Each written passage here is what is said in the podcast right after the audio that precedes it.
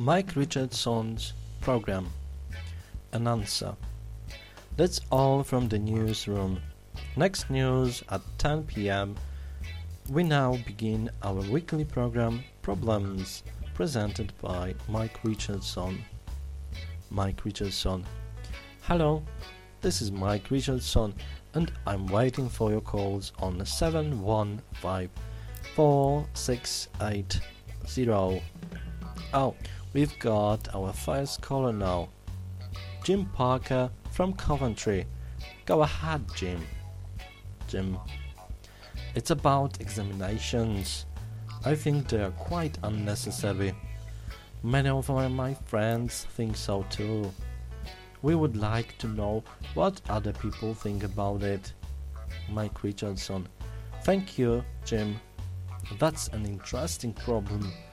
Well, what do you think about examinations? And now it's time for a record. I have a letter here from Sheila in London. She says, Please play something by David Sussex for my cousin Tom. He'll be 16 on Thursday.